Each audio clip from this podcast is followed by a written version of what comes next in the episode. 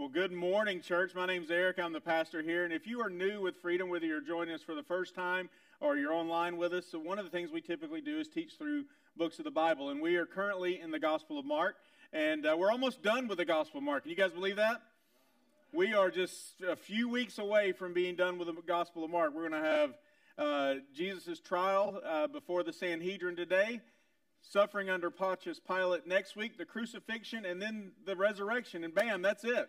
That's the way Mark ends. And so we are going to be finished with the Gospel of Mark in just a few weeks. But one of the things we've been doing is we've been focusing on the three days uh, of, his, of his passion.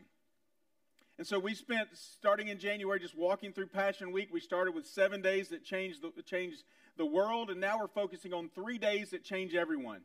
And these three days, if we will really focus on them, if we will really learn from them, they will transform us. They can change us from the inside out. And so we're on Friday of Passion Week, and then we started on Friday last week. We're going to spend actually about five weeks just looking on Friday and, of course, Sunday of Passion Week. And so um, we're going to be today in Mark 14, beginning in verse 53. Now, one of the things about Mark, if you've been walking with us throughout this entire study, is that Mark is concise and to the point. I think that's why I like Mark as a gospel. Because a lot of men, us men, we're like concise and to the point. Just give me the what I need to know, and then I can move on, right? Any guys like that? Or just me? So most of you guys. Like, you know, Mark doesn't he skips all the language that John uses. John uses a lot of a lot of details and a lot of uh, a lot of flowery language. He skips all that. He doesn't do what Luke does. Luke is very precise. He was a doctor, and so he's he's giving all the details and just to the to the you know to the point. He's he's giving every single detail. He's crossing every I, uh, crossing every uh, T, dotting every I. That's what Luke does. Matthew, he's writing to the Jewish people, and so he's giving all this background of, of Judaism and helping them understand the prophecy and all the things that that uh, Jesus fulfilled. Well, Mark's just like, bam, here's the point. Here's what you need to know. But what I love about Mark is that Mark has a way in his writing of revealing to us who Jesus is, showing us God's grace towards us as sinners, and not only that, but, but directly talking to the audience that he's writing to. Because if you remember way back from the beginning, we learned that Mark is writing to Christians in Rome. So they're mostly Gentile Christians, and he's writing to these Christians in Rome, teaching them and telling them to remain faithful in the midst of immense persecution.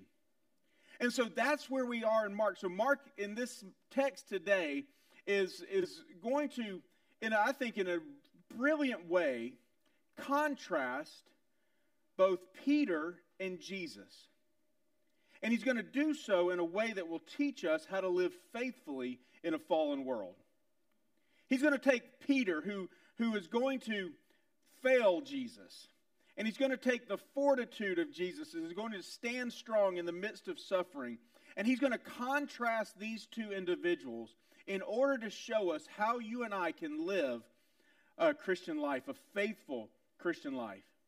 And so in Mark 14, we see this text, and we see what I want you to what I want you to see in this text are two rocks. The first rock you have is Jesus.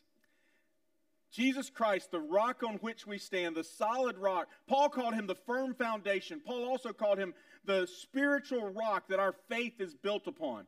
So you have on one side, you have Jesus, the rock of our salvation, the foundation of our faith.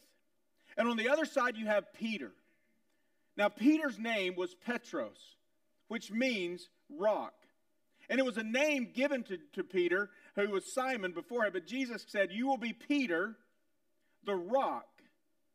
And he gave him that name based on the profession that, that Peter gave when Jesus asked, Who do you say that I am? And Peter says, You are the Christ, the Messiah. And Jesus says, Upon that rock, upon the foundation of that declaration, of that confession that I am the Messiah, I will build my church. So from that moment on, they called Peter Petros are called Simon Petros, which means Peter. So you have on one side, you have rock, the rock of Jesus, who stands strong in the midst of suffering. And on the other side, you have Peter, Petros, the rock, who crumbles in order to save his life. These two rocks are contrasted in this text today to show us and to reveal to us how we can live faithfully in the midst of, of a fallen world, in the midst of suffering, in the midst of the challenges that we face. So if you have your Bibles, we're going to be in Mark chapter 14, and we're going to pick up in verse 53. And it says this And they led Jesus to the high priest. And all the chief priests and all the elders and all the scribes, they all came together. And Peter had followed him at a distance, right into the courtyard of the high priest. And he was sitting with the guards and warming himself at the fire. Now let's stop right there.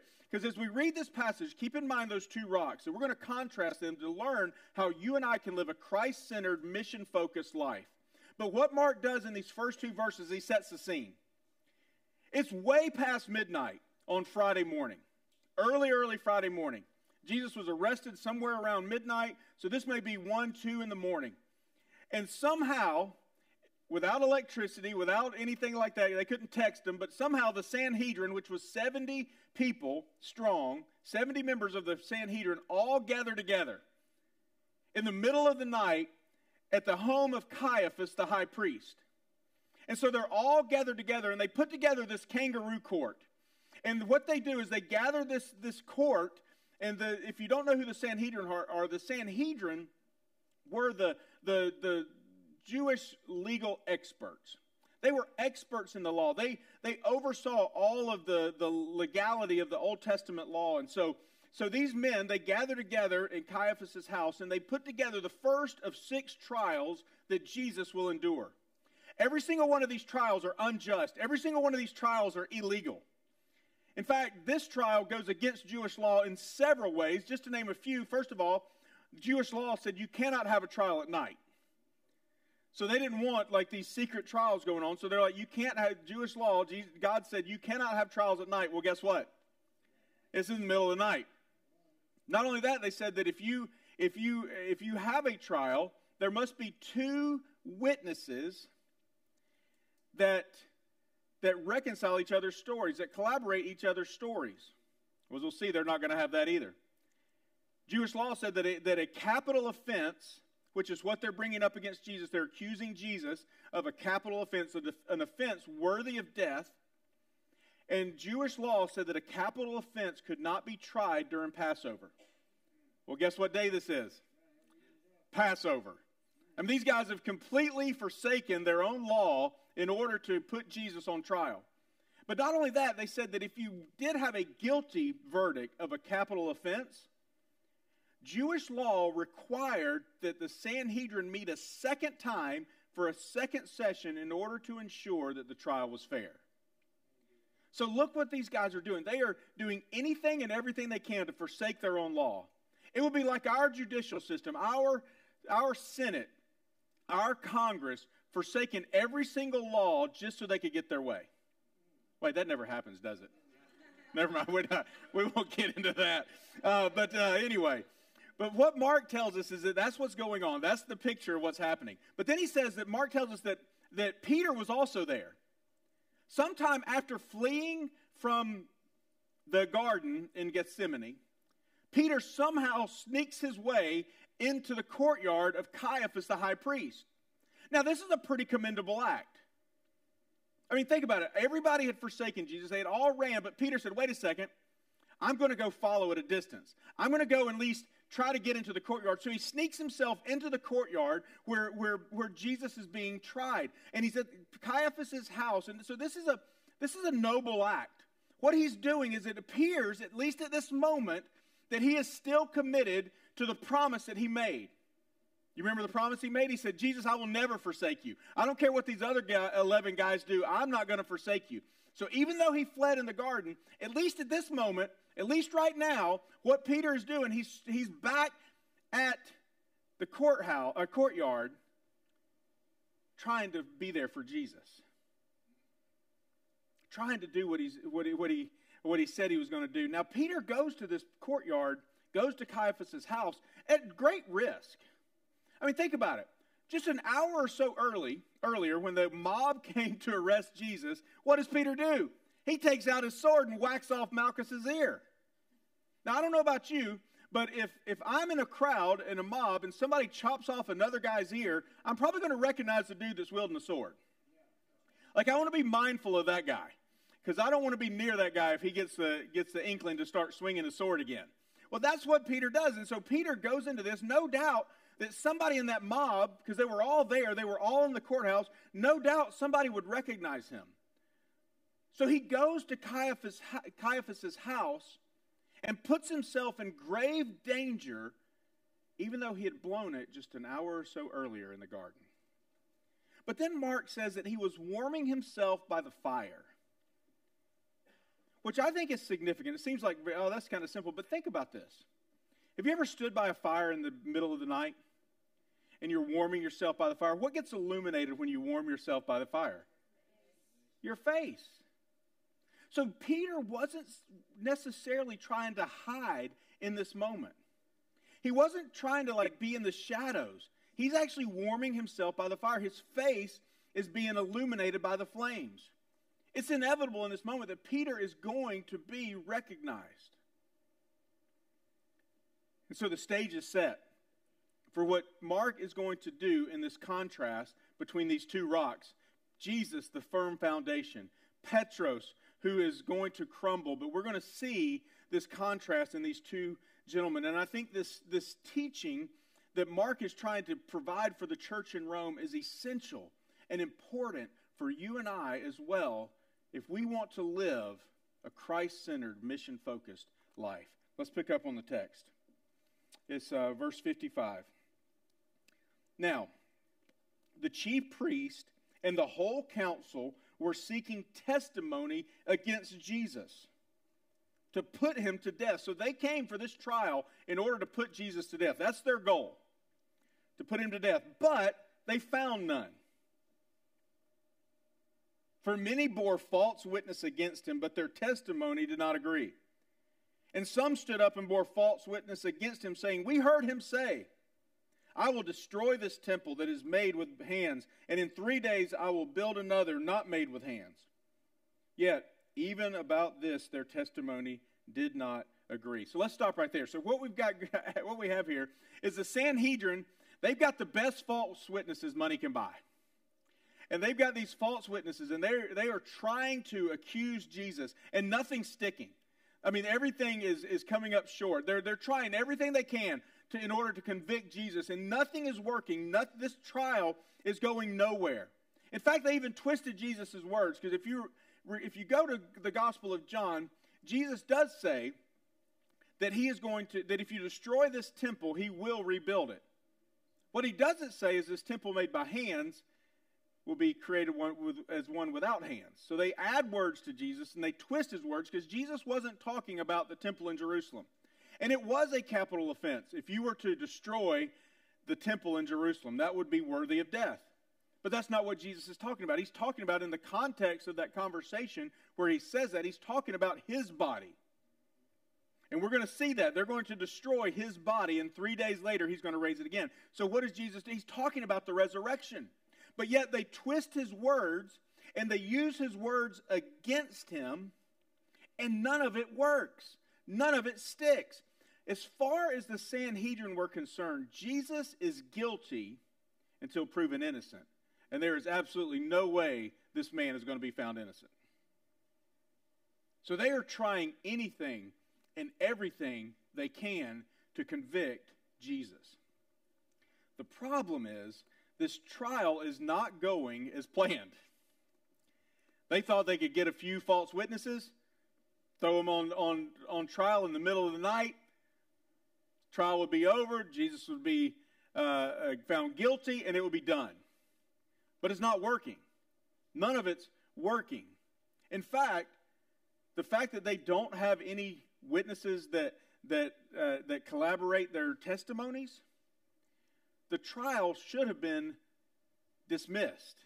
Jesus should have been acquitted at this moment, but they're not going to give up. So what happens next? The high priest, Caiaphas himself stands up and begins to question and interrogate Jesus.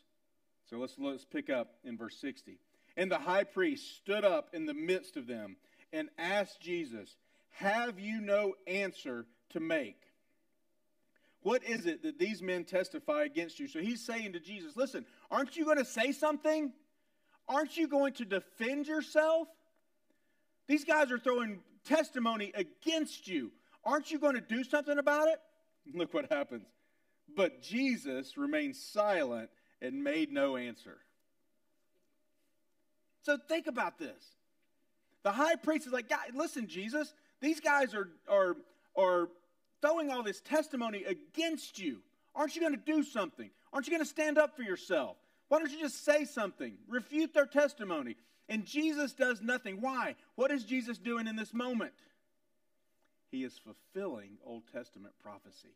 Isaiah 53, verse 7 says this Isaiah 53, 7 says, He was oppressed,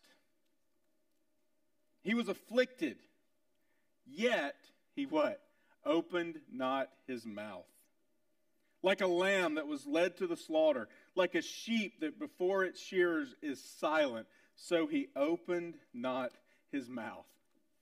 Like, even right here, Jesus is fulfilling Old Testament prophecy. And Caiaphas at this moment is at his wits' end.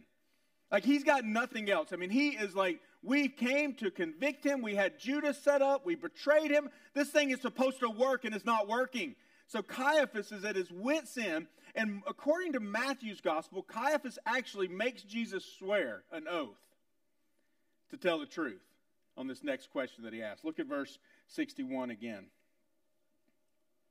Again, the high priest asked him, Are you the Christ, the Son of the Blessed? Are you the Messiah? And are you the Son of God?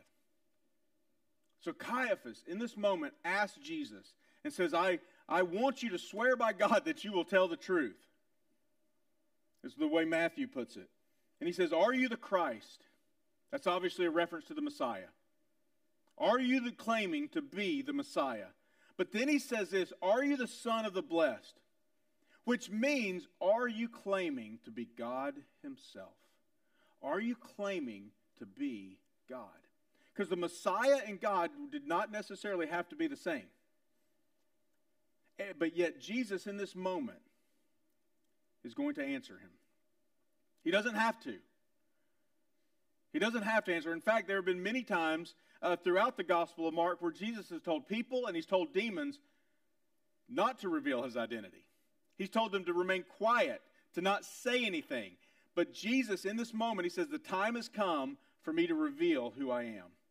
And apparently, based on Caiaphas' question, he and the rest of the Sanhedrin understood that Jesus claimed to be both the Messiah and God.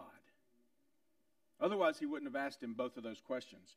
And then, verse 62, Jesus answers him, and he said to him, I am.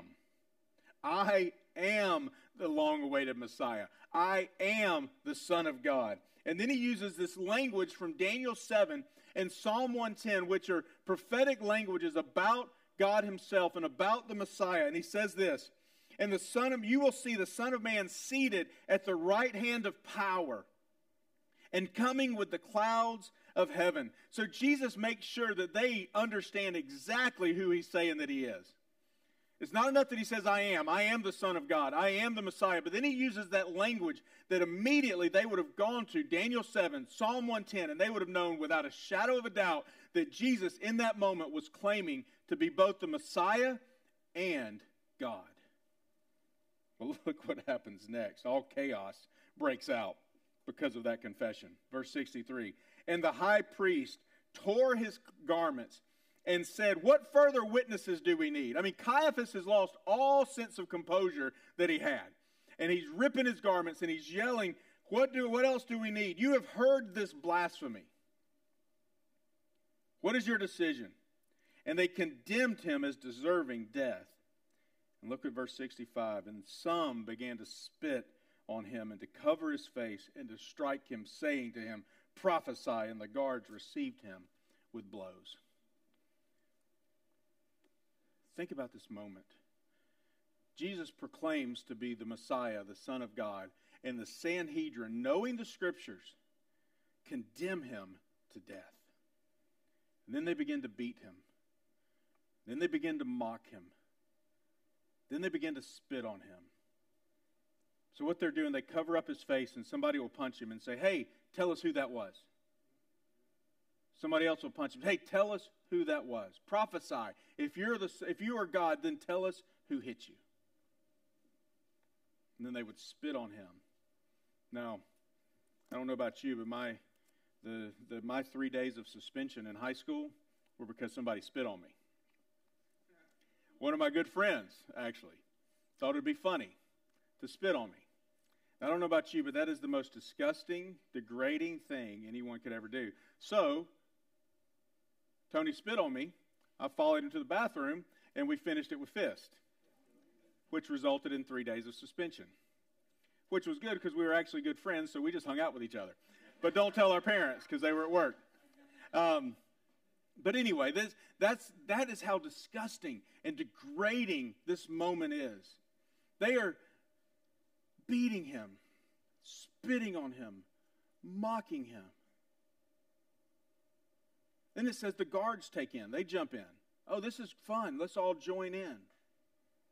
But the question we have to ask ourselves is how? How did Jesus endure such suffering? How did Jesus remain strong, remain that firm foundation in the midst of this suffering? How did he go unmoved? How did he endure? Well, I believe the answer is found in 1 Peter 2. See, I think Peter in this moment is reflecting on the night's events. I think he's recounting what he saw in that courtyard. And in 1 Peter chapter 2, Peter tells us why he believes that, that Jesus remained strong. And he says this When he was reviled, he did not revile in turn in return. When he suffered, he did not threaten, but he continued entrusting himself to, the, to him who judges justly. Do you see what Peter is saying? He's saying the reason that Jesus stood strong. Now, if you remember, the Gospel of Mark is, is many believe is Peter's account of Jesus' life. And so then in 1 Peter 2, he's saying, listen, as I look back on that moment, as I look back at what Jesus endured, the reason he endured it, the reason he was able to, to, to remain strong to remain steadfast, to, to have this fortitude in his spirit, was because he entrusted himself to him who judges justly. Who is that? It's God the Father. Jesus was able to endure this. He was able to face this suffering. He was able to remain rock solid in the midst of suffering. Why? Because he placed his trust, his faith, his security, everything, his reliance upon God, his Father. Because Jesus had to face the cross in all of his humanity. And the reason Jesus was able to stand strong before the Sanhedrin, the reason he's going to be able to stand strong next week before Pontius Pilate, and the reason he's going to endure the cross is because he did not rely on his human flesh, but he relied completely and totally upon God his Father If you remember last week, what did Jesus say? Not my will, but yours be done. Not my will, but yours be done. Not my will, but yours be done. See, in this moment, Jesus is the perfect example for you and I and anyone else who wants to live out their faith in a hostile and fallen world. He's the perfect example for any of us. If you want to remain strong in the midst of suffering, look to Jesus in this moment. He, he stopped relying, he didn't rely on his own strength, but he relied and set his complete dependence upon God the Father. And if you and I want to remain strong, if you and I want to remain faithful, if you and I want to endure, what do we have to do? We have to stop trusting in ourselves. We have to stop living the Christian life in our own strength. We have to stop relying on ourselves and place our complete dependence upon God the Father. We have to say, I surrender my will to His will. In other words, the key to living the Christian life is abiding in Christ. We're going to talk a little more about that in just a few moments, but that is the key that Jesus shows us that if we want to live a consistent Christian life, we must abide in Christ. So let's look at Peter. I told you we are going to contrast two rocks. We have Christ, the solid rock, and then Peter, the fallen rock. Look at verse 66. And as Peter was below in the courtyard, one of the servant girls of the high priest came, and seeing Peter warming himself, she looked at him and said, You also were with the Nazarene, Jesus. Verse 68. But he denied it, saying, I neither know nor understand what you mean. And he went out to the gateway, and the rooster crowed. That didn't wake him up. It should have, shouldn't it? And the servant girl saw him again. So she comes around again and sees him again. And she began to say to the bystanders, so now she's starting to ask other people, hey, I think that guy was, was with Jesus. I think he was with him. And look what happens. This man was one of them. But again, he denied it. And after a little while later, the bystanders now get in on the act. And they say to Peter, Certainly you are one of them, for you are a Galilean. But he began to invoke a curse upon himself and to swear, I don't know this man of whom you speak. Let's stop right there. What is happening? Hours earlier, Peter had told Jesus, Jesus, I got your back. You ever had somebody tell you, you got, I got your back? Like if you tell somebody you got your back, you're expecting them to go to battle with you. You're expecting them to stand up for you, to be there for you, right? I mean, if somebody says, I got your back, and you're like, hey, he's back there, and I'm not, I don't have to worry about what's in front of me because this guy's got my back. Well, he didn't have Jesus' back, did he? Even though Peter said, Jesus, I will die for you. And Jesus goes, Nope. You're not going to deny me. In fact, you're going to deny, you're not going to die for me. In fact, you're going to deny me. And three times, Peter denies Jesus. The first denial we see here in this text, he claims ignorance. Look what he says I don't even understand what you're saying. I don't understand what you're talking about. He says, Neither do I understand what you mean. So he's like, I, I don't know what you mean. He tells the servant girl, I don't, I don't get what you're talking about. He, he claims ignorance. He plays the ignorant card. He could have stood up and he could have t- made his stand. He could have been faithful. He could have declared his loyalty. But instead, before this servant girl, he plays ignorant, says, I don't even know what you're talking about. Following Jesus. I don't, I don't know what you're talking about. Well, let's look at the second denial. The second denial, he progresses. So he goes from ignorance to shame. He's ashamed of Jesus in the second moment. What we have here is this servant girl going to the bystanders around there, and she's saying, Hey, I think that guy was with Jesus. I think that guy was one of the followers of Jesus. And so all these people are now starting to come to Peter and said, Hey, aren't you sure? You're sure you're not one of them? You're sure not one of his followers? And the Greek tense in that verb means that he kept on denying. So Jesus said he would deny him three times, but actually, what this context, the way Peter, the way Mark writes it, is that he continued to deny over and over and over again. He denied it. So somebody, a bystander, would come up and say, "You sure?" Yep. Have nothing to do with it. So he's he's showing this this he's being ashamed uh, to be a follower of Jesus. But look at the third denial. What Peter does is he casts, he calls down a curse upon himself. He's saying, "Listen, if I am lying, may God strike me dead." That's what he says. And they, because they go to him and they say, listen, your Galilean accent is giving you away. It's like somebody having a Boston accent in Augusta, Georgia. Like you're going to know the dude is from Boston. like there's no hiding it. Right, Patrick? That's what you've got here. So they're like, listen, you are you are clearly a Galilean. So you have to be his follower. And Peter, in that moment, calls down a curse upon himself and said, Listen, if I'm lying, I'm dying. And notice, notice what he does. Look at the end of verse 71. He invokes a curse on himself, and listen to his quote I do not know this man. He doesn't even mention Jesus' name. That's how far Peter has gone for self preservation. That's how much he has gone to deny him. And then verse 72 and immediately the moment those words come off of his lips, immediately the rooster crows a second time. And in that instance, Peter remembered before the rooster crows, twice you will deny me three times. Before the rooster crows, you will deny me three times. And he broke down and he wept. One of the other gospel accounts says that he and Jesus locked eyes after the rooster crowed the second time. Peter, Petros, the rock, has crumbled under the pressure. He has fallen from grace. He is, he is completely and totally failed.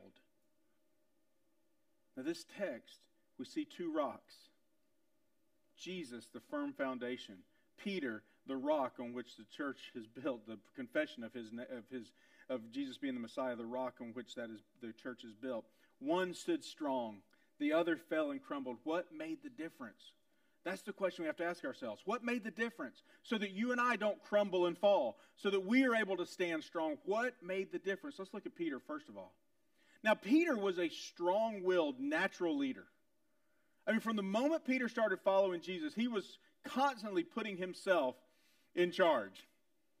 He was he, he's just wired that way. You ever been around somebody who's just a wired natural leader? Like it doesn't matter what situation they're in, they're just going to step up and lead. That's Peter. That's a commendable trait. That's something that, that many of us in leadership would, would, would want to be. We want to be natural leaders. We want to be people that will take charge. That's Peter. He's a take charge kind of guy. From the moment he started following Jesus, that's what he does. But we also see Peter being impulsive, right? How many times throughout Mark's the study of Mark have we seen Peter put his foot in his mouth? We've seen Peter step up and chop an ear off or say something that, that, that Jesus has to rebuke him about. That's Peter. He's impulsive. He's got this, I've got to be number one attitude. Like he's got this competitive thing. Peter is a picture, church, of what it looks like when you and I try to live the Christian life in our own strength. Peter is a picture of what it looks like when we try to live for Jesus without the Holy Spirit's power leading and directing us. That's a picture of who Peter is right now. He is trying to follow Jesus at his own, in his own strength. Well, what happens when we try to follow Jesus in our own strength? Eventually, inevitably, we will start following him at a distance. And that's what Peter's doing. Why? Because he's doing it out of his own strength. He is a picture of self dependence. And this is the challenge, isn't it?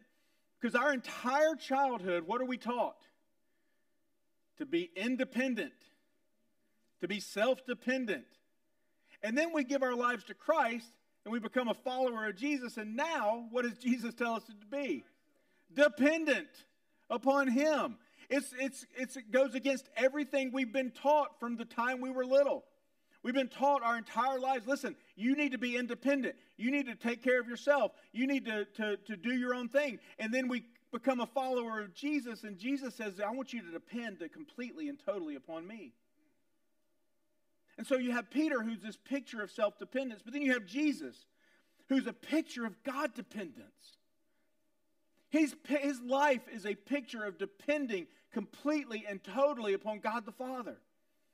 Jesus knew that apart from God the Father, you and I can do nothing. In our own strength, we can do absolutely nothing. But here's the deal I don't know about you, but I'm like, God, I'm sure I can do something. Anybody else? Just me? Great. Awesome. But I, we had this like, I, I mean, I, come on, God. I mean, I know you said, I know you said we can do nothing apart from you, but I mean, I'm a you know, pretty smart person. I've, I've, I've got some talents, some gifts. Certainly, I can do something. And that's this. That's what we have of.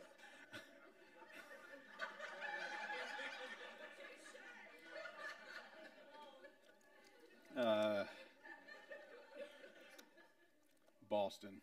Um, so, you have Jesus being this picture. No offense, Josie.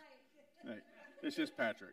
Um, but you have this picture of God, of Jesus being God dependent, abiding in the Father, submitting his will to, to, to God the Father by the power of God. So that's this picture you have of Jesus.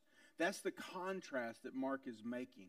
And he's urging the church in Rome, and he's urging you and I to understand the shortcomings of our humanity.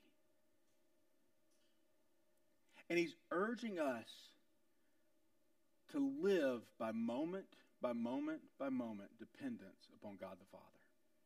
That's what Jesus that's what Mark is showing here. The apostle Paul put it another way. He said this, "But he said to me, my grace is sufficient for you." Forget this, for my power is made perfect in what? Weakness. My power is made perfect in weakness. You want to experience God's power in your life? Then live in your weakness. Acknowledge your weakness. But so often we want to acknowledge our strength, don't we? I want to play to my strength. But Jesus, uh, Mark, uh, uh, excuse me, Paul, in this moment says, listen, God's power is made perfect in my weakness. And then Paul goes on, therefore I will boast all the more gladly about my weaknesses. That goes against everything, right? Put all your weaknesses on your resume and see how many people hire you. But Paul says, Listen, I will boast more gladly in my weaknesses so that Christ's power may rest on me. That is why, for Christ's sake, I delight in weakness, in insults, in hardships, in persecutions, in difficulties. For when I am weak, then I am strong. He also goes on to say in second. This is both in Second Corinthians, but he also goes to say goes on to say, "But we have this treasure in jars of clay. That's this flesh, this body that we have. It's just jars of clay to show. Listen, why we have it to show the all surpassing power is from God and not from us. See, God's grace is sufficient, and He gives that grace to those of us who renounce self dependency. Those of us who say, Jesus."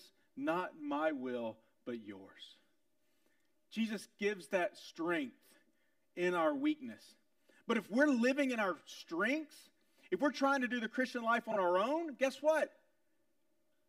We're not going to experience His power. We're not going to experience His grace because we're trying to do it on our own. The only way you and I can live a consistent Christian life, the only way we can do it is when we stop trusting in ourselves and start trusting in the Father.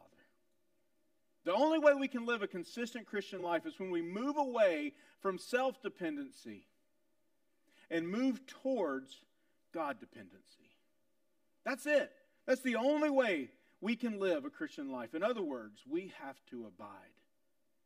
What does that mean? That means to dwell in, to live with, to rest in, to abide in Christ. Jesus put it this way He said, You need to deny yourself, take up your cross, and follow me.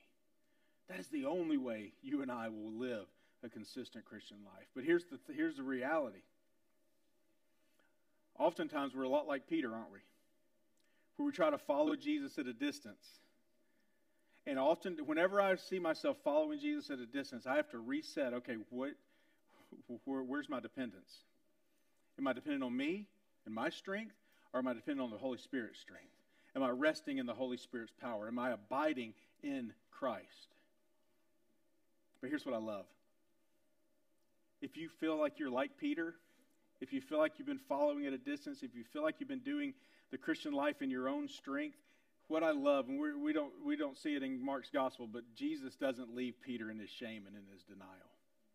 He doesn't leave him in the courtyard weeping. What does Jesus do? He restores him. He meets him on the beach. He feeds him. He says, Listen, Peter, do you love me? Do you love me? Do you love me? Three times for three denials. He resets the relationship that he had with Peter. And here's the reality, folks He will do the same thing for you. He wants to do the same thing for you. He wants you to be transformed. And we see Peter in Acts at the day of Pentecost, he is transformed forever. Why? Because now he has the Holy Spirit. Now he is dwelling in the Holy Spirit. So if we want to live Christ centered, mission focused lives, we have to rest in the Holy Spirit.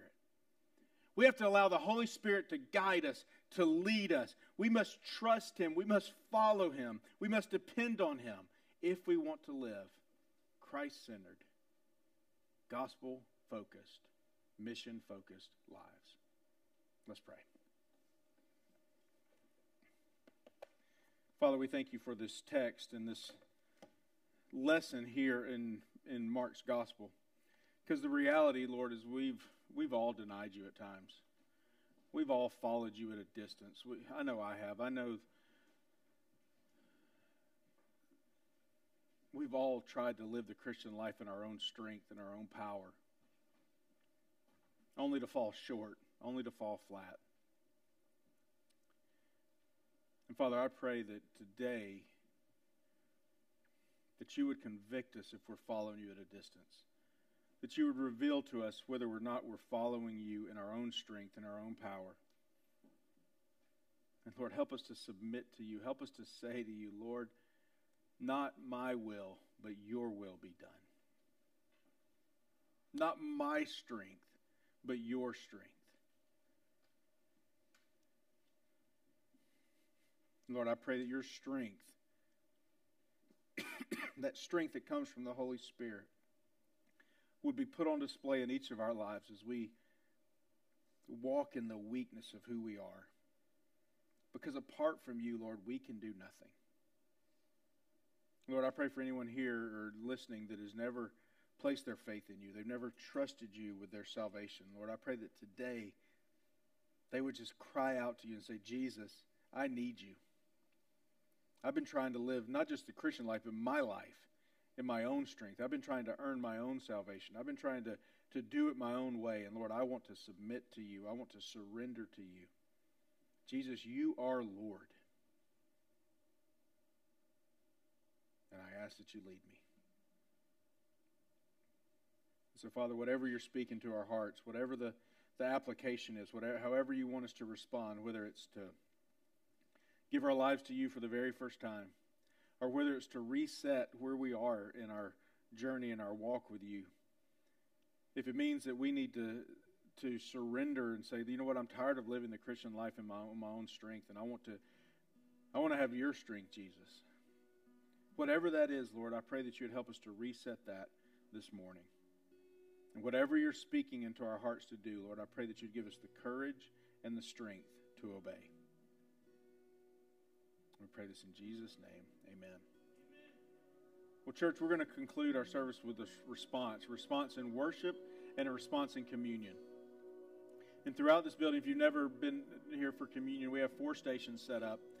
And we just encourage you over this next song to make your way to one of those stations. You can do so with family, you can do so with friends, you can do so individually, but we just want you to go to the table and to pause and to realize that everything Jesus endured Everything he endured in this text, everything he's going to endure next the next 2 weeks, he did it for you. He endured the cross because of the joy set before him. What joy was that? The joy was so that he could offer us the cup of salvation. This cup that we celebrate every time we take communion. And so Scripture says that we're to examine ourselves before we take the cup, before we receive the cup. So we just want to give you just a moment to pause and to examine. Examine your heart. Determine where you are with the Lord. And, and if there's something you need to deal with, deal with it. If there's somebody you need to call and reconcile with, call and reconcile with them. If there's somebody you need to, to forgive, forgive them. And then come to the table and rejoice in the God of our salvation whose body was broken and whose blood was shed to bring about a new covenant so that we could be reconciled with God, so that we could have his power, so that we don't have to live in our own strength. So let's worship him because he is worthy of all of our worship, of all of our praise. And he did it for you, and he did it for me and he deserves our worship. And if you're not a follower of Jesus Christ, we just encourage you to stay at your seat today, not to partake in the at the table, but to just watch, observe. Because the reason we're doing is because we have placed our tra- trust and faith in Jesus Christ. And so nobody's going to single you out if you choose not to receive the cup today. We just encourage you to, to just stay at your seat, listen to the music, observe the, the worship that is going on around you. So, church, let's stand, let's worship, let's respond however the Lord is leading you uh, this morning.